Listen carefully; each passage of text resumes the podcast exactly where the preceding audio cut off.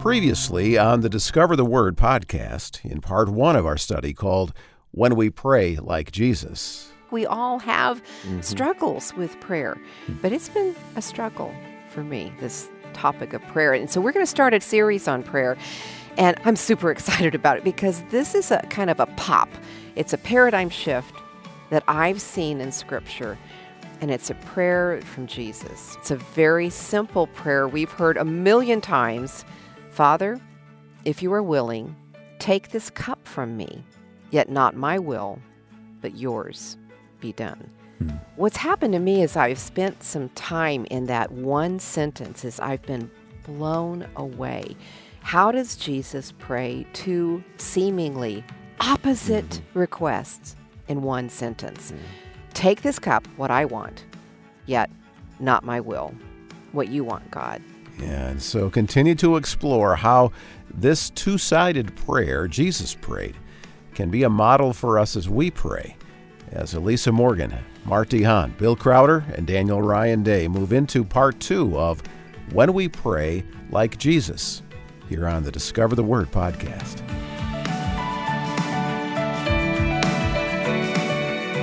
Yeah, thanks for being part of the Discover the Word group. On Discover the Word, we explore the scriptures together and invite you to walk with us through topics and passages that inform the way we read the Bible, uh, challenge us as we live our lives as followers of Christ, and always point us to discover Jesus in the pages of the Bible.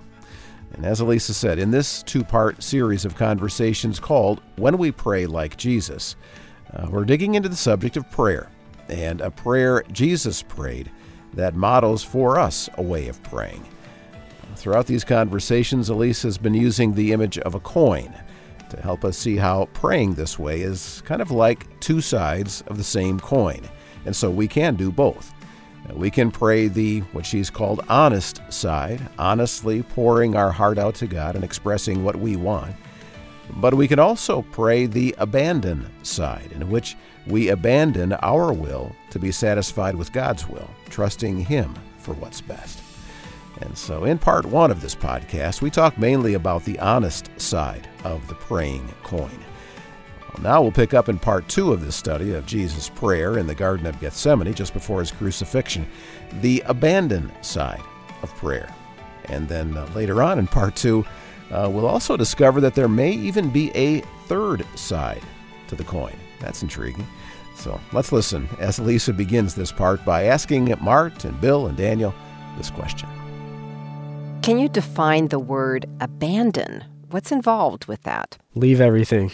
Leave everything, I think of an abandoned building. Yeah, I do too. That's Yeah. what comes to mind. like with the windows shot out. And yeah. I think it can have a kind of a negative connotation, you know, just abandoned, not cherished, not valued, Yeah. old, corrupt, dilapidated. Okay, what else comes to mind with the word abandon?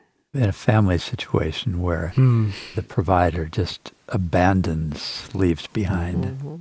These are not really positive images we're bringing up. Are there positive uses of the word abandon? If you leave behind a way of life that, uh, Okay. a life of addiction and violence and self-centeredness. Okay. Well, they talk about sometimes in combat, somebody who does something very heroic, they acted with reckless abandon, Hmm. is one phrase. Okay. How about if we apply it to love? What happens to the word there? You end up with a positive goal. Yeah. There's this kind of falling away of everything that doesn't matter and a beautiful remaining of all that matters. I'm abandoned into this relationship. Yeah, if it's pure. If it's I mean, pure. because a lot of love is, depends on what you mean by it, right? Yeah, yeah. I think there is a pure meaning and definition to this word abandon. And that's where I want to take us as we flip the coin, as we turn the coin over very intentionally, this two sided prayer that Jesus prayed in the Garden of Gethsemane. One side was honest, the other side is abandon. When you say one side is honest, the other is abandoned, I think we've been saying where there's a side that is just honest, right? Mhm, The other side is also honest, but it's a different kind of giving of oneself. Yeah, giving of oneself. Yeah, because in order for abandon to work in the positive context, there has to be some trust. Yeah. There has to be trust in the person that you're abandoning yourself to. But what are we talking about? Where are we?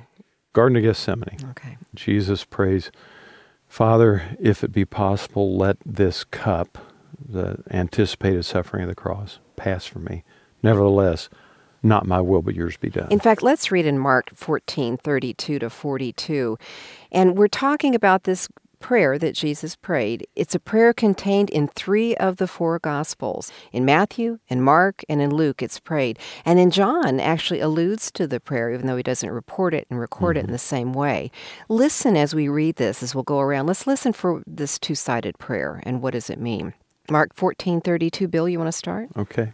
They went to a place called Gethsemane, and Jesus said to his disciples, Sit here while I pray. He took Peter, James, and John along with him, and he began to be deeply distressed and troubled. He told them, My soul is crushed with grief to the point of death. Stay here and keep watch with me. Going a little further, he fell to the ground and prayed that, if possible, the hour might pass from him. Abba, Father, he said, everything is possible for you. Take this cup from me, yet not what I will, but what you will. There's the prayer. Okay, verse 37, Mart. And then he returned and found the disciples asleep, and he said to Peter, Simon, are you asleep? Couldn't you watch with me even one hour? Keep watch and pray, so that you will not give in to temptation, for the spirit is willing, but the body is weak. Once more he went away and prayed the same thing. When he came back, he again found them sleeping because their eyes were heavy. They did not know what to say to him. Returning the third time, he said to them, Are you still sleeping and resting? Enough. The hour is come. Look, the Son of Man is delivered into the hands of sinners. Rise, let us go. Here comes my betrayer. Jesus prays this prayer three times in each record. What we're looking at is a prayer practice of Jesus that he prayed in probably the deepest night of his life, where he begs God to remove the cup of suffering going to the cross and then he says, Yet not my will. So we looked last week at how he prayed honestly, take this cup. And yeah. he's overwhelmed to the point yeah, of death. He's, he's, falling on the ground. He's kneeling. Yeah. He's desperate. He's asking his friends to sit with him and stay awake with him because he's in this moment of darkness. And so that first side of the coin that we keep alluding to is that this cup, this tough time, this darkness that Jesus is in, is the darkest time of his life up to this point. Mm. And he models this honesty that he can have with his father. So he prays this honestly. And now we're looking at this other side of this coin. It's a prayer, not my will. It's a prayer of abandon. It's a prayer of giving up what I was about and abandoning myself towards what you are about, God. Eugene Peterson, in the message puts it this way Papa, Father, you can, can't you? Get me out of this, is the honest. And then he goes on, but yet not what I want, what you want. What's really important here is to understand nobody's making Jesus flip to the other side. He naturally and intentionally embraces God's will rather than his own. You know, so thinking about in our lives, we think, take this cup, take away what I don't want in my life, God. Take away this pain, take away this misunderstanding, take away this disappointment. And then, no, not what I want, God, what you want is where we shift. I think about Philippians 2 5 to 8, and let's look at what maybe motivated Jesus, how he could move to this point of abandon. You want to start, Mart? Okay. Paul writes, You must have the same attitude that Christ Jesus had who, though he was in the form of God, did not regard equality with God as something to be exploited. But he emptied himself, taking the form of a bondservant and being made in the likeness of men.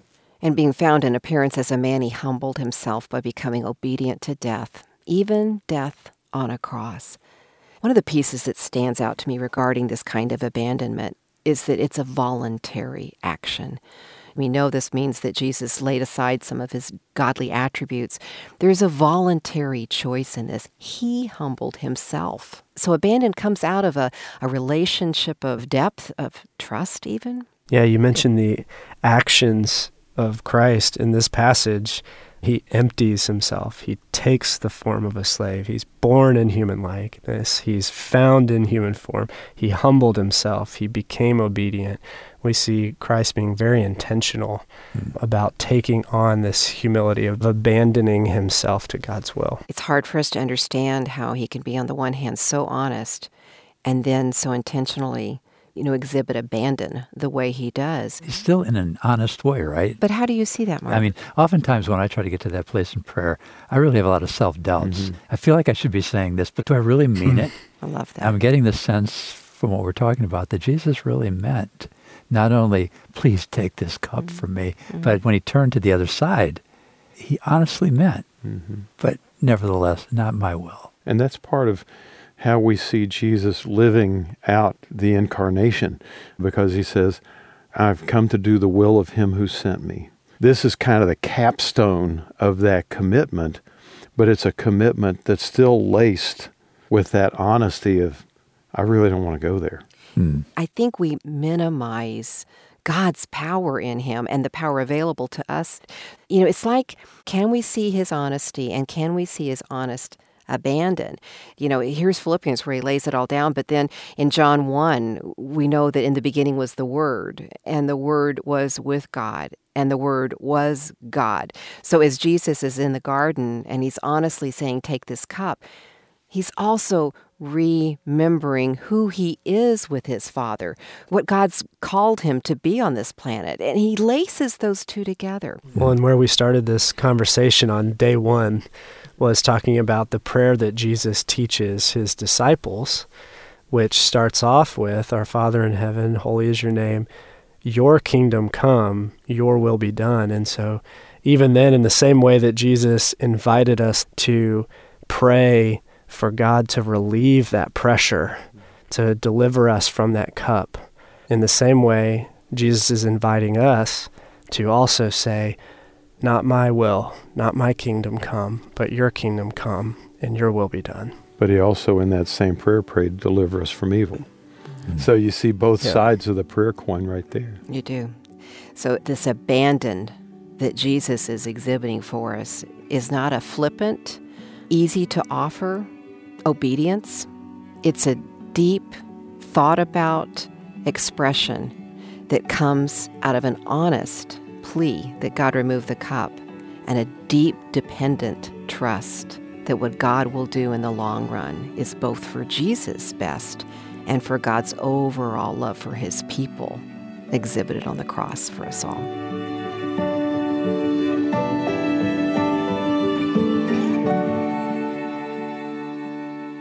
Okay, I want to jump right into a really heavy passage, Hebrews 5 8, it says, Son though he was, meaning Jesus, he learned obedience from what he suffered.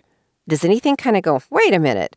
I'll read it again. Son though he was, he learned obedience from what he suffered. Learned.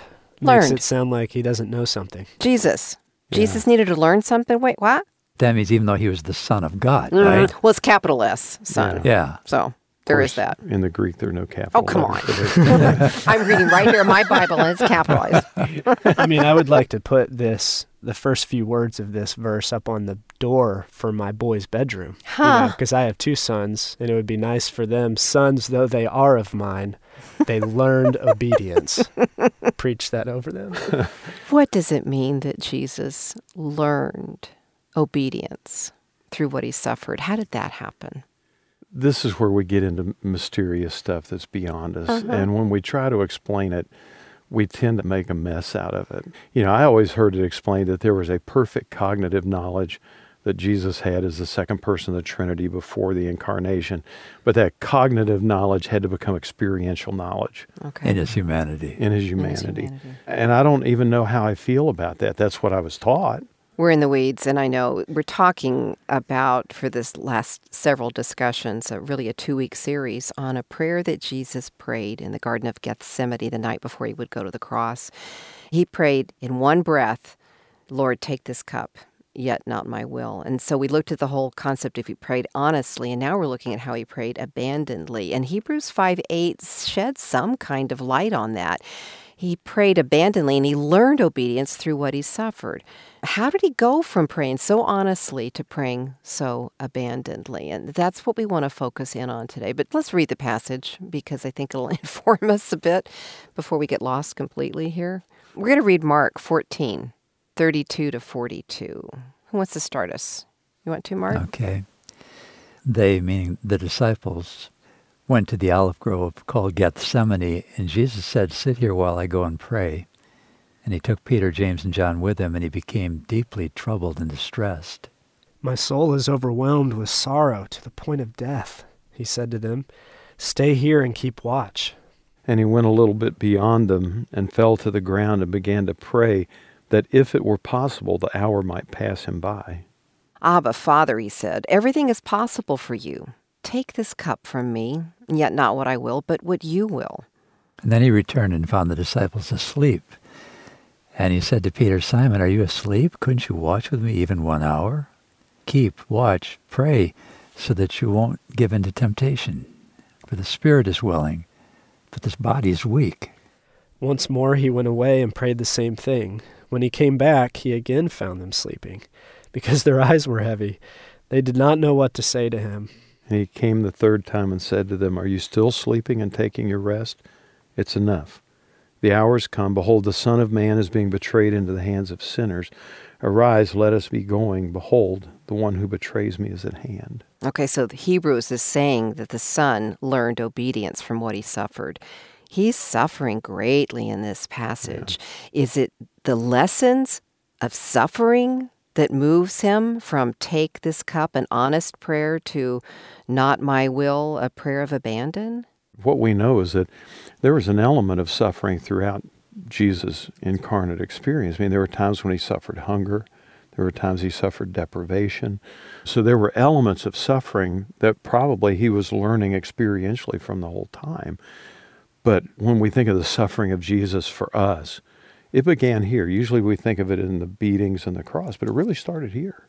If we think about how to personalize this prayer of abandon. We've personalized the prayer of honesty. If Jesus could be that honest before his Father, we can be that honest before our Father.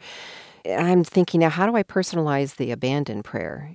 You know, maybe Luke gives us some insight. His version of this story is in Luke 22, and he's just prayed, Father, if you are willing, take this cup from me, yet not my will, but yours be done in verse 42. But then in verse 43, what happens? 43 and 44. An angel shows up and strengthens him. Okay. And then he prays even more earnestly after mm-hmm. that, being in anguish. And I think it's almost like God comes and ministers to him even more personally. And mm-hmm. is that an element that helps him to, quote, learn to move into abandon?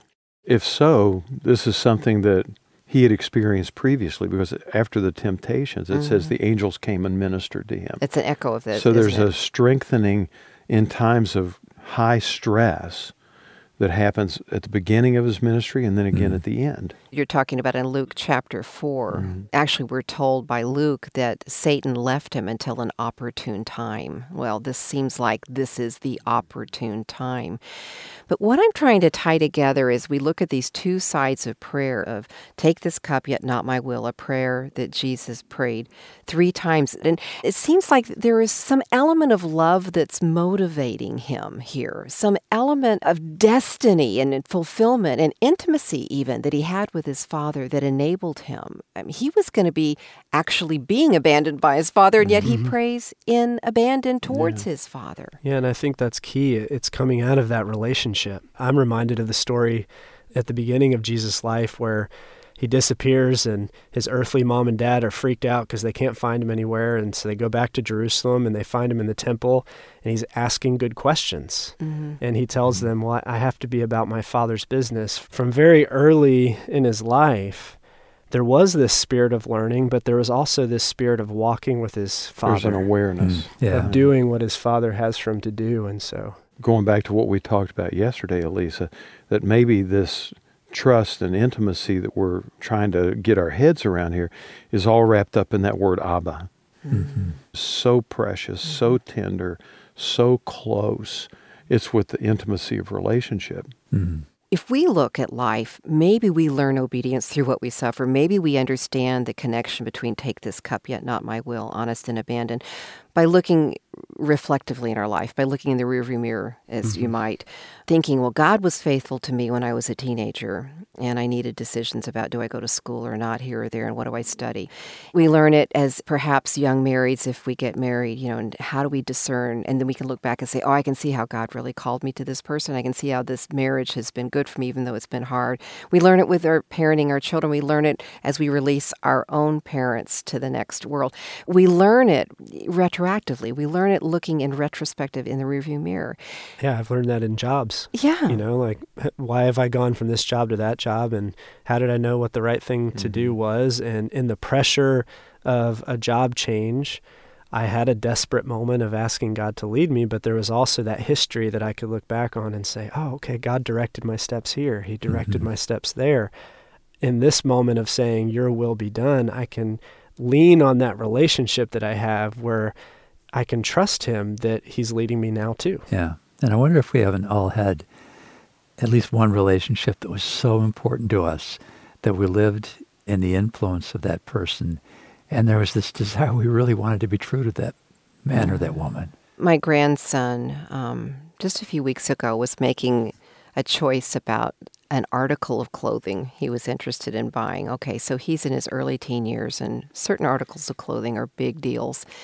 My husband and I, his grandfather and I, had this conversation with him, not about the amount of money, not about, you know, but it had an emblem on it that he didn't know what it meant. And we did. And we were trying to explain it to him. And he was so torn. I watched him and I was saying, Sweet Pea, I'm not your parent. Your parents are your parents. You need to make your decision. I'm just giving you some information. And an hour or two went by and he was still torn up. And he finally said, I'm going to try and find a way around this. And I just said, You know, it means a lot to me that even though you don't necessarily agree with my opinion, because it's my opinion, you're listening. Yeah. And I think maybe that's what you're meaning that mm-hmm. this trust. Tim Keller made this statement in his book on prayer. He said, Prayer creates honesty, which develops trust and results in surrender. Hmm. You know, we're looking at one sentence Jesus prayed repetitively on one night in his life, and it's difficult to understand the complexity of this sentence. Take this cup, yet not my will, that he prays in one breath. The reality, it's a complex sentence that's built out of eons and an infinity of a relationship of mm-hmm. intimacy. Jesus endured ultimate abandonment and abandoned himself to God. You know, maybe it's that we can layer the learnings of Jesus and learn them ourselves as we struggle, trusting that it's mm-hmm. God's love for us then and now that carries us through in our moments of moving from take this cut to not my will, but yours be done. It is a trust that develops over time. And the more time we spend with God, the more we know His character and His nature. And the more freely we're able to flip that coin over and pray with abandon that His will be done. Well, you're listening to the Discover the Word podcast as Mart DeHaan, Bill Crowder, and Daniel Ryan Day join Elisa Morgan in part two of this study called When We Pray Like Jesus. And Elisa, you did this a couple of times in part one. How about if you now just kind of walk us through how you might pray the honest and abandon sides of prayer in a specific situation? Why don't you give us an example of what it might look like and what it might sound like to pray for a marriage? Uh, you'd use what you call your prayer coin journal and do what? Okay, on the left hand side up at the top of your prayer coin journal, you might say, Take this cup of singleness. That's honest. I want to be married, God. Then you go over to the right side to abandon, Not my will. I don't want to be married to the wrong person. Help me let you meet my needs for companionship. Okay, then I'm not done though. Back over to honest. Take this cup of a disappointing marriage. Change my spouse, God. Back over to the right side of abandon, not my will. I am realizing I'm thinking more about changing my spouse than I ever think about letting you change me. Help me be the kind of spouse you want me to be, God. Back over to honest, take this cup of struggling to change myself and my marriage. Make me the person I'm supposed to be. I don't feel like I'm making any progress. And then over to not my will, abandon. Help me understand that you are using my marriage to form both me and my spouse. Help me let you use my marriage in this way and receive what you want to give me and my spouse in it. Yeah, that's helpful. I think that gives us an idea of how we might pray both sides of prayer with something like marriage, both honest and abandon. And When We Pray Like Jesus is also the title of a book Elisa wrote, in which you can explore further her discoveries about prayer in this model prayer Jesus prayed in the Garden of Gethsemane. Because the truth is, you can be totally honest with God. He wants to know exactly how you feel. And when we pray like Jesus, will help you to express your deepest emotions to God and at the same time have confidence in His will for your life and that you can trust Him and His love for you. You can find a link to order a copy of Elisa's book, When We Pray Like Jesus, when you go online to our discovertheword.org website. And now, back to our study on this Discover the Word podcast, When We Pray Like Jesus. And in this segment is where Elisa introduces us to the notion that coin experts talk about there being a third side to every coin. And prayer may have a third dimension as well. Do you guys watch the Olympics much? Yes. Okay. Yep. And, and here's what I want you to see. And even if you don't watch them, maybe you could imagine this. There is um, an apparatus in women's gymnastics called the balance beam. And on the balance beam, you'll often see a gymnast doing a pivot. I've seen that. And in a pivot, she's facing one direction and then will like hurl herself in a somersault or a backflip or sometimes just a pirouette on this beam in the other direction. You picture it? Yeah. Now, See it. probably you'll come up with another illustration of a pivot, maybe in another sport. There's a pivot Sure. in basketball Yeah, as yeah. well. One of y'all describe that. Okay, what is that? So you bring the basketball up from a dribble, mm-hmm. then one of your feet can turn and the other foot can go around your body, but you have to keep one foot on the ground where it doesn't move. It's your pivot foot. It's the Good foot that you can spin around. I want us to think about this term pivot and see if it can inform us to answer this question How did Jesus move from one side of the prayer coin to the other side of the prayer coin? And what I mean by we're looking at Jesus' Gethsemane prayer, his garden prayer, where he prayed what, Daniel? So there's two sides of a, a coin of a prayer. And one side is, Father, I'm in this moment of darkness. Please take away this cup. And then the other side, the side that he pivots to, mm-hmm. is the not my will, but yours be done. So we have two sides of one prayer, mm-hmm. which you've called the prayer coin. Right. We're looking at the garden prayer, take this cup, yet not my will, a prayer prayed in three of the four gospels. And Jesus prayed it three times in Gethsemane. Matthew, Mark, and Luke tell us. And then in John, John mentions the prayer. Mm-hmm. What does he say? He says, Shall I not drink the cup that my Father has assigned me? All right. And John is giving like the completion of the process that Matthew, Mark, and Luke represent the full account of the going back and forth of Jesus asking his disciples to stay awake. And then he goes and prays, God, take this cup, yet not my will. And then he goes back and asks them to keep watch some more, and he prays it again. He goes back a third time, they're asleep, and he prays it again. So we see this process. John is showing more the end result of it. Okay. And what's really interesting is that when John captures that moment, mm-hmm. once again, Peter's involved because it's as a result of Peter cutting off the ear of Malchus, the servant of the high priest. And Jesus says, Stop this. Mm-hmm. Do you think that I can't drink the cup that my Father's given me? So once again, we see Peter at odds with Jesus and doing the Father's will. But he's anticipating the outcome at that point. Mhm. Yeah. Yeah. So, as we consider these two sides, and what we've done is say, you know, Jesus really prayed this prayer, inviting his first century disciples to listen to it, to keep watch with him, to even enter it, so that they didn't end up in temptation. And they fell asleep. They didn't really take him up on it, and yet they recorded it for us. And we are also considering well, how does he invite us to pray this prayer? How can we join him? I mean, this is a prayer that Jesus prayed take away the cup of the cross with the persecution, with the torture, with the death itself, all of that that was going to happen. Take it away, and yet he submits to it that we would have intimacy with God ourselves. And so, what I want to look at today is we've considered the two sides honest, we called it, take this cup, and abandon, not my will, the other side. There's a little word that seems to pivot these two sides. Mm-hmm. What word is it in the sentence? But But, or Yet, yet. Some even would translate nevertheless. Mm-hmm. It's a conjunction. a conjunction connects to opposing thoughts or sometimes similar thoughts. But that's what it does here. And I don't want to make too much of the word, it's just a word yet. but something happens mm-hmm. there when Jesus pivots between these very compelling sides of honest, take mm-hmm. this cup, yet not my will. You know, I don't know if it was a momentary flipping or if it was a long process. What do you think? How did it happen? Well, he prayed this prayer three times, mm-hmm. as you mentioned earlier. Slight variations in them. What I compare it to, Elisa, is Psalm 42 and 43, where you have the psalmist wrestling with, you know, as the deer pants for the water brook and talking about desperation. He says, Why are you cast down on my soul? Why are you disquieted within me? And then starts into the mm-hmm. problems again for a few verses, and then why are you cast down? And then it goes mm-hmm. even into Psalm 43. Mm-hmm.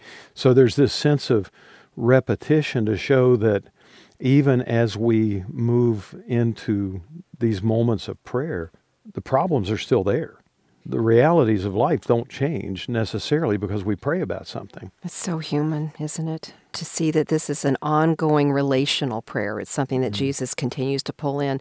You know, I don't know how long it took, we're not told, but it was more than a moment because this went on for a period of time. Mm-hmm. It's the middle of the night. Could be as many as several hours, could be a shorter mm-hmm. period of time, but he goes repeatedly through this prayer. So it wasn't an instantaneous prayer. It was probably more of a process, but I kind of wonder what happened in that space between take this cup yet not my will mm-hmm. that shaped Jesus. And one of the things we've looked at in previous days is maybe in a way some of his prayer was answered. And I'm getting this from Luke 22, verse 42 to 43. Is this the section that we talked about last time where the angel appears and strengthens him? Yes. yes. And then he goes right back into praying again. Yes. So Luke 22, 42, Father, if you're willing, take this cup, yet not my will. And then in verse 43, what happens? An angel from heaven appeared mm-hmm. to him and strengthened him. Okay. And in being in anguish, he prayed what? More earnestly. It's like the angel strengthened him in such a way. It's the same word that actually is used of Paul in Acts after he hasn't eaten and he's restored and the scales fall off of his eyes in Acts chapter 9. He's strengthened like a supernatural strengthening, which would explain why he could move from mm-hmm. one side of the prayer to the other side of the prayer. Yeah, I've been thinking about what Daniel said about the basketball pivot. and, you know, one foot has to be planted mm. as you move the other foot back and forth. There must have been something in the pivot that you're describing that connects mm-hmm. the one side of the coin from the other. Because even with a coin, there's one thing, but it has two sides. And in a pivot, there's one thing that remains in place, and yet it represents an opposite, but they're not opposites entirely. There's at least overlap. You're onto it. And that's one of the mm-hmm. questions that I had mm-hmm. as we were talking about this, because when we were talking about pivoting, we often go from one idea to a contrary idea. Yeah. Flip flop. A good pivot has to have some integrity. At the mm-hmm. center of the pivot, there's mm-hmm. got to be something that stays true. And I think something that maybe this would be a good time to throw this on the table and see what you guys think is this the sum total of Jesus' prayer, or is just the part that the gospel writers capture?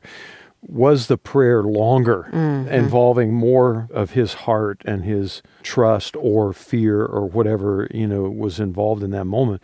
It seems to me like this maybe is just kind of the, the Cliff top notes. sheet mm-hmm. summary mm-hmm. of a much longer yeah. prayer each time. But if that is the case, that much longer prayer still came down to the same pivot that was repeated over and over again. There are echoes of the Lord's Prayer, as we've said in this Hallowed be thy name, thy kingdom come, thy will be done. Actually, let's take a look at Hebrews 5, verse 7. Can one of y'all grab that? During the days of Jesus' life on earth, he offered up prayers and petitions with fervent cries and tears to the one who could save him from death, and he was heard because of his reverent submission. That echoes back to what we're saying about maybe there were some partial answers maybe there was something in the pivot that connected him. But I also think that there's a way in which that honest prayer of going back and forth, whether we got the Cliff Notes version or the whole thing, that aligned him to the Father's desires in a different way. You know, it's interesting that in minting coins, coin experts talk about a third side of a coin, the edge.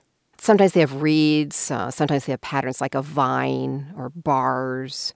But that third side of the coin is formed by a kind of a collar where the device that's holding this metal in place is stamped, and both sides at once are touched and changed. They're imprinted. But this third side reveals. And that's what I'm seeing happens in these two sides of Jesus' prayer. Take this cup, yet not my will. This yet of a pivot becomes the third side hmm. that holds those two seemingly oppositional prayers together in one offering of intimacy to God. Take this cup, yet not my will, a prayer of honest abandon. Okay, here's a word game. How many three letter words can you come up with? I mean, just shout them out. Dog. Sky. Dog. Sky. Boy. Boy. I. Spell that for me. E Y E. Thank you. Kit. Kit. Goodness, you're being creative. I love that. What else? Eat. Okay. Fun. Good. Two. This game's fun. Cat. Sit. okay. Sit. Sat. oh, we could do this a long time, and that would be a fun thing. But I want us to focus on one specific three letter word and how it connects to our conversations we've been having. It's the word yet or the word but. We're near the end of our conversations about the prayer coin, daring to pray with honest abandon. And I want us to take home this concept of pivot that we talked about yesterday. We talked about how did Jesus move from an honest prayer of take this cup to an abandoned prayer of not my will in one sentence. How did he do this in the Garden of Gethsemane? We talked about this word pivot. You know, what was his pivot? What do we think allowed Jesus to move from honest to abandon? What did that pivot look like for him?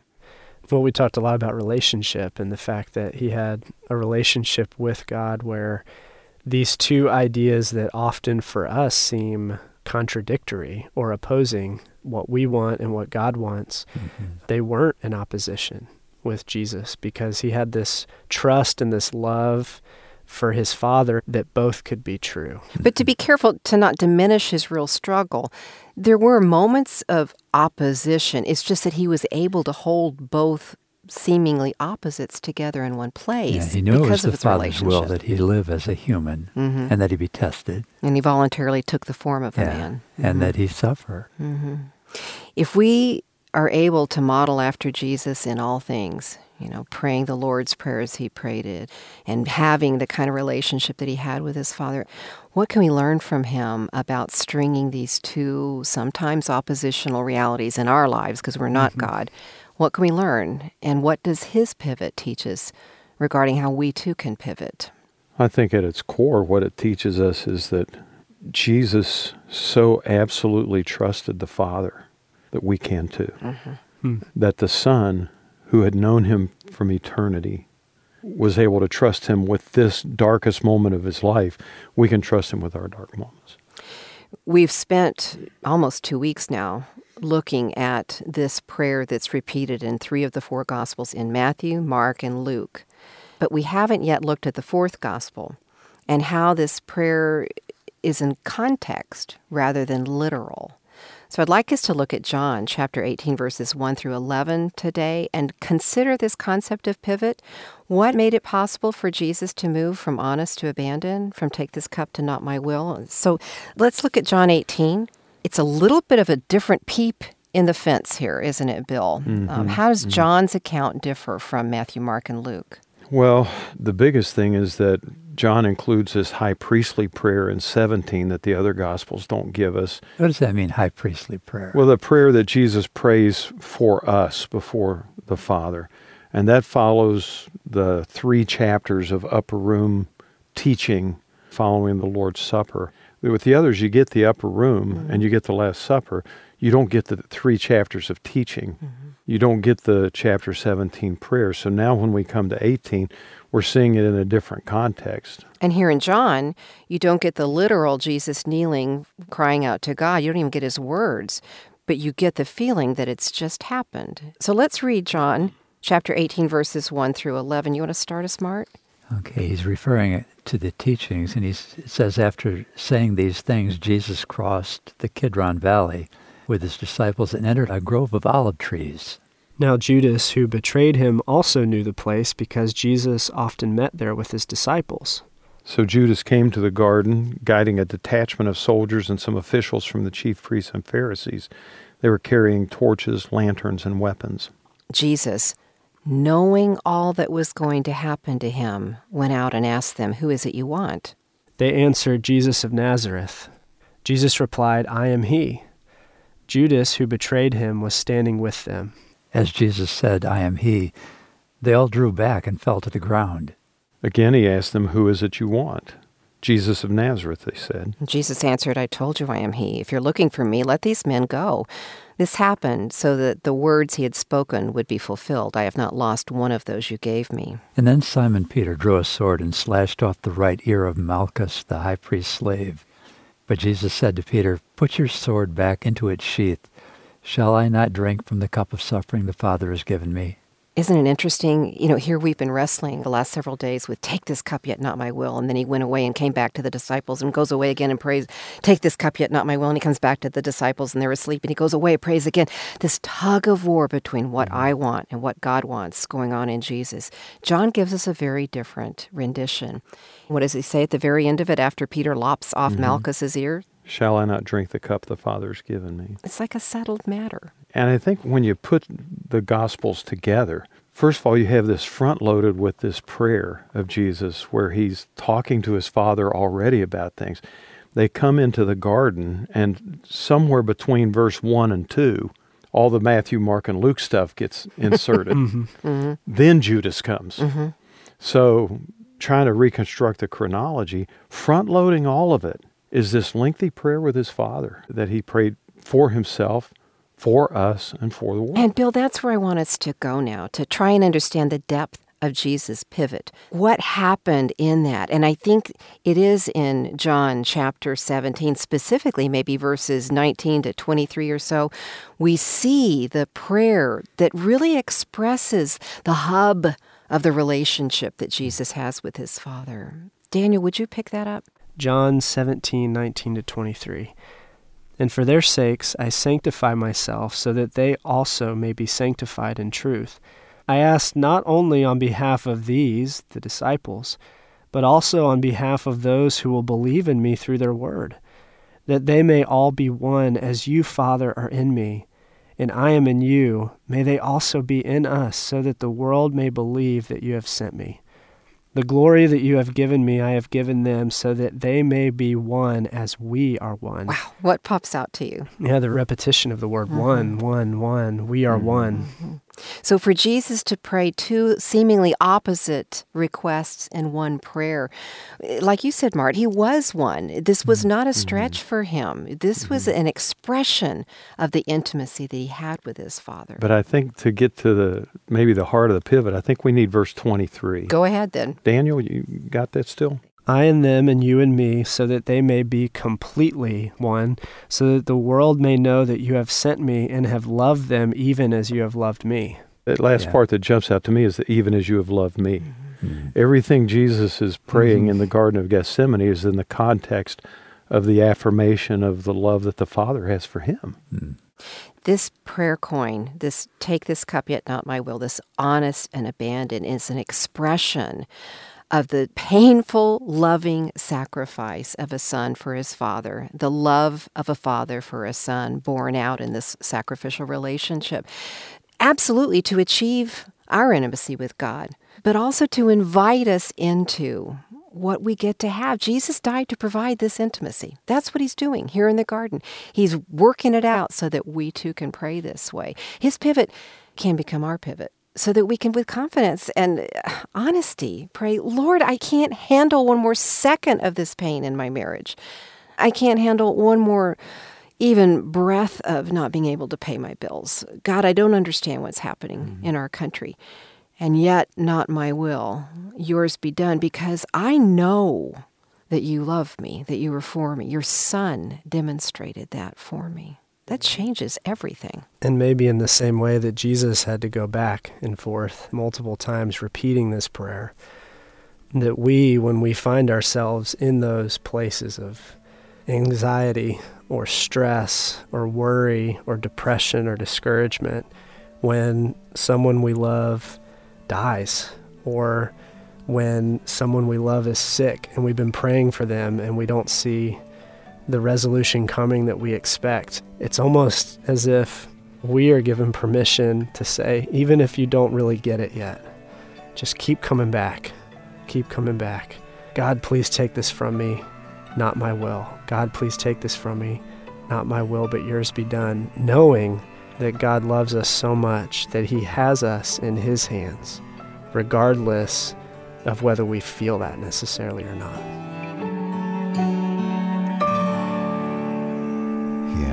The power of a three letter word when we pray, the power of the pivot. Even in the face of the darkest of circumstances, our trust in God can let us pivot and pray, yet, not my will, but your will be done. And at different points in this series, Elisa has taken a moment to demonstrate for us what uh, she would do in her prayer journal to pray this way in a certain kind of situation. To start with honest, and then pivot to abandon, and not just once, but repeatedly. And so, Lisa, why don't you do that for us again? And maybe take a situation like praying for one of our children. Our kids and our grandkids are possibly the people we pray for the most. So, what might it look like to, on the page of our prayer journal dedicated to praying for them, to pivot between praying the honest and abandon sides of the prayer coin? Okay, on the left hand side up at the top, you write, Honest, take this cup. Protect my child. You know, maybe like with five different exclamation marks, okay? Then over to the right, Abandon. Not my will, though. Help me understand that you, God, love my child even more than I can back over to honest. Take this cup, keep my child safe, God. And then carefully over to abandon, not my will. I'm realizing I'm not really sure I do trust you. I see what you have allowed, and I start doubting your love. I'm sorry. Help me to trust you more with my child. Back over to the left side to honest. Take this cup. God, please bring my child to you, to yourself, to understand how much you love my child, that you died on a cross for my child. And then over to the right side, not my will. What if you want to use the very things to bring my child to yourself that you used to bring me to you? Will I let you? Will I dare get out of the way? and abandon to your will? Yeah, and I think that is one of the tougher ones, but uh, so important in our relationship with God and our trust in Him to be able to pray both sides when we pray like Jesus. Thanks, Elisa. And now let's conclude this study with a segment in which Elisa will issue a dare, a prayer dare. Okay, so whether in sports or in playing an instrument or even in speaking, do you prefer practice or the performance? I'll tell you what, I love playing golf, but I hate going to the driving range and just hitting balls for nothing. Oh, I'm the opposite. okay. Deep moment. Why to both of you? I can go out and hit 200 balls and love it. Because mm-hmm. there's no score, or what is it that's satisfying about the I love the a practice? chance to work on my game. Uh-huh without it counting. without it counting. And see, for me, it's all that score. it's like when my wife says, "Let's go for a walk," and I say, "Okay, are we going somewhere, or are we walking to go nowhere?" I want there to be something at the end of a this goal. that I'm working for. What about you, Daniel? Yeah, for me, I think of uh, playing soccer in high school and I dreaded practice during the week, but loved games. Oh, I get that though. mm-hmm. Yeah, no, my that... husband would be like you, Mart. Though he could hit 200 balls happily. Yeah. It's cheaper too. That'd be another part of his reason why. so, I think we are attracted to the end goal. Most of us are, and yet practice makes the end goal what it is. If you go out and try and play a game or hit a golf ball or play an instrument and you've never practiced, you don't know what you're doing. Anyway, as with most things in life practice is going to make us better at execution. And I think the same thing is true with prayer. There are certain prayers we have practiced by memorizing mm-hmm. and saying them over and over again, sometimes in a body of believers and sometimes by ourselves. What comes to mind there, besides God is great, God is good? That's the one that I was saying in my head. so that's one of them. But what's another prayer that we have practiced well? It's called the Lord's Prayer. It's probably better described as a model prayer. Dr. Darrell Bock calls it the disciples' prayer Yeah, because good. they come to Jesus asking, How should we pray? And then he tells them, Our Father who art in heaven, hallowed be thy name. And we memorize that and we say it communally. It's short. It's amazingly short. It mm-hmm. is, and it's very comprehensive Yeah. because it deals with, Everything. Like, It deals with all the vertical stuff Mm-hmm. with our relationship with God. Then it deals with the horizontal stuff of our relationships with others and with our needs and fears and everything else. It's just all right in there. and it's shared in a couple of different sections in the Gospels. But, you know, in the last couple of weeks, we've been looking at a prayer that's actually referenced in all four of the Gospels. It's absolutely shared in three of them, the account of it. And then it's referenced in John. But in Matthew, Mark, and Luke, in each of the accountings, this prayer is repeated three times. And so there may be something we can learn from practicing this prayer coin prayer. What am I talking about? Help us review here as we conclude our conversation, can you? Well, we're talking about the coin, Daniel. Yeah. So the coin has two sides, just like any coin. Actually, she told us it has three sides. That's true. Just to Because it has the edge. edge. Just to confuse you, yeah. So anybody could grab one out of your pocket right now and look and see. You have a head side and a tail side, and still just one coin. And Jesus prays two things, one prayer. In one um, sentence. But two things. And on one side, he says, God, I'm in the middle of darkness. I'm in a tough situation. Can you please take this cup from me? And on the other side, flipping it over and looking at the tails, he says, But not my will, but yours be done. And so we're calling it a prayer coin because there's two sides to this prayer, but it's this one prayer that Jesus prayed. Awesome. And Jesus models it for us, and he invites his first century disciples into praying it with him. They fall asleep, and he goes back and asks them again. He goes back and asks, you know, they don't get it all, but they get it enough to at least record it for us, mm-hmm. right? I think as we're studying in this, we're realizing that Jesus is giving us an invitation to pray this way as well. And so, what if, just like with the Lord's Prayer, what if we made this prayer coin practice a daily practice, a take this cup, yet not my will, kind of a concentrated effort?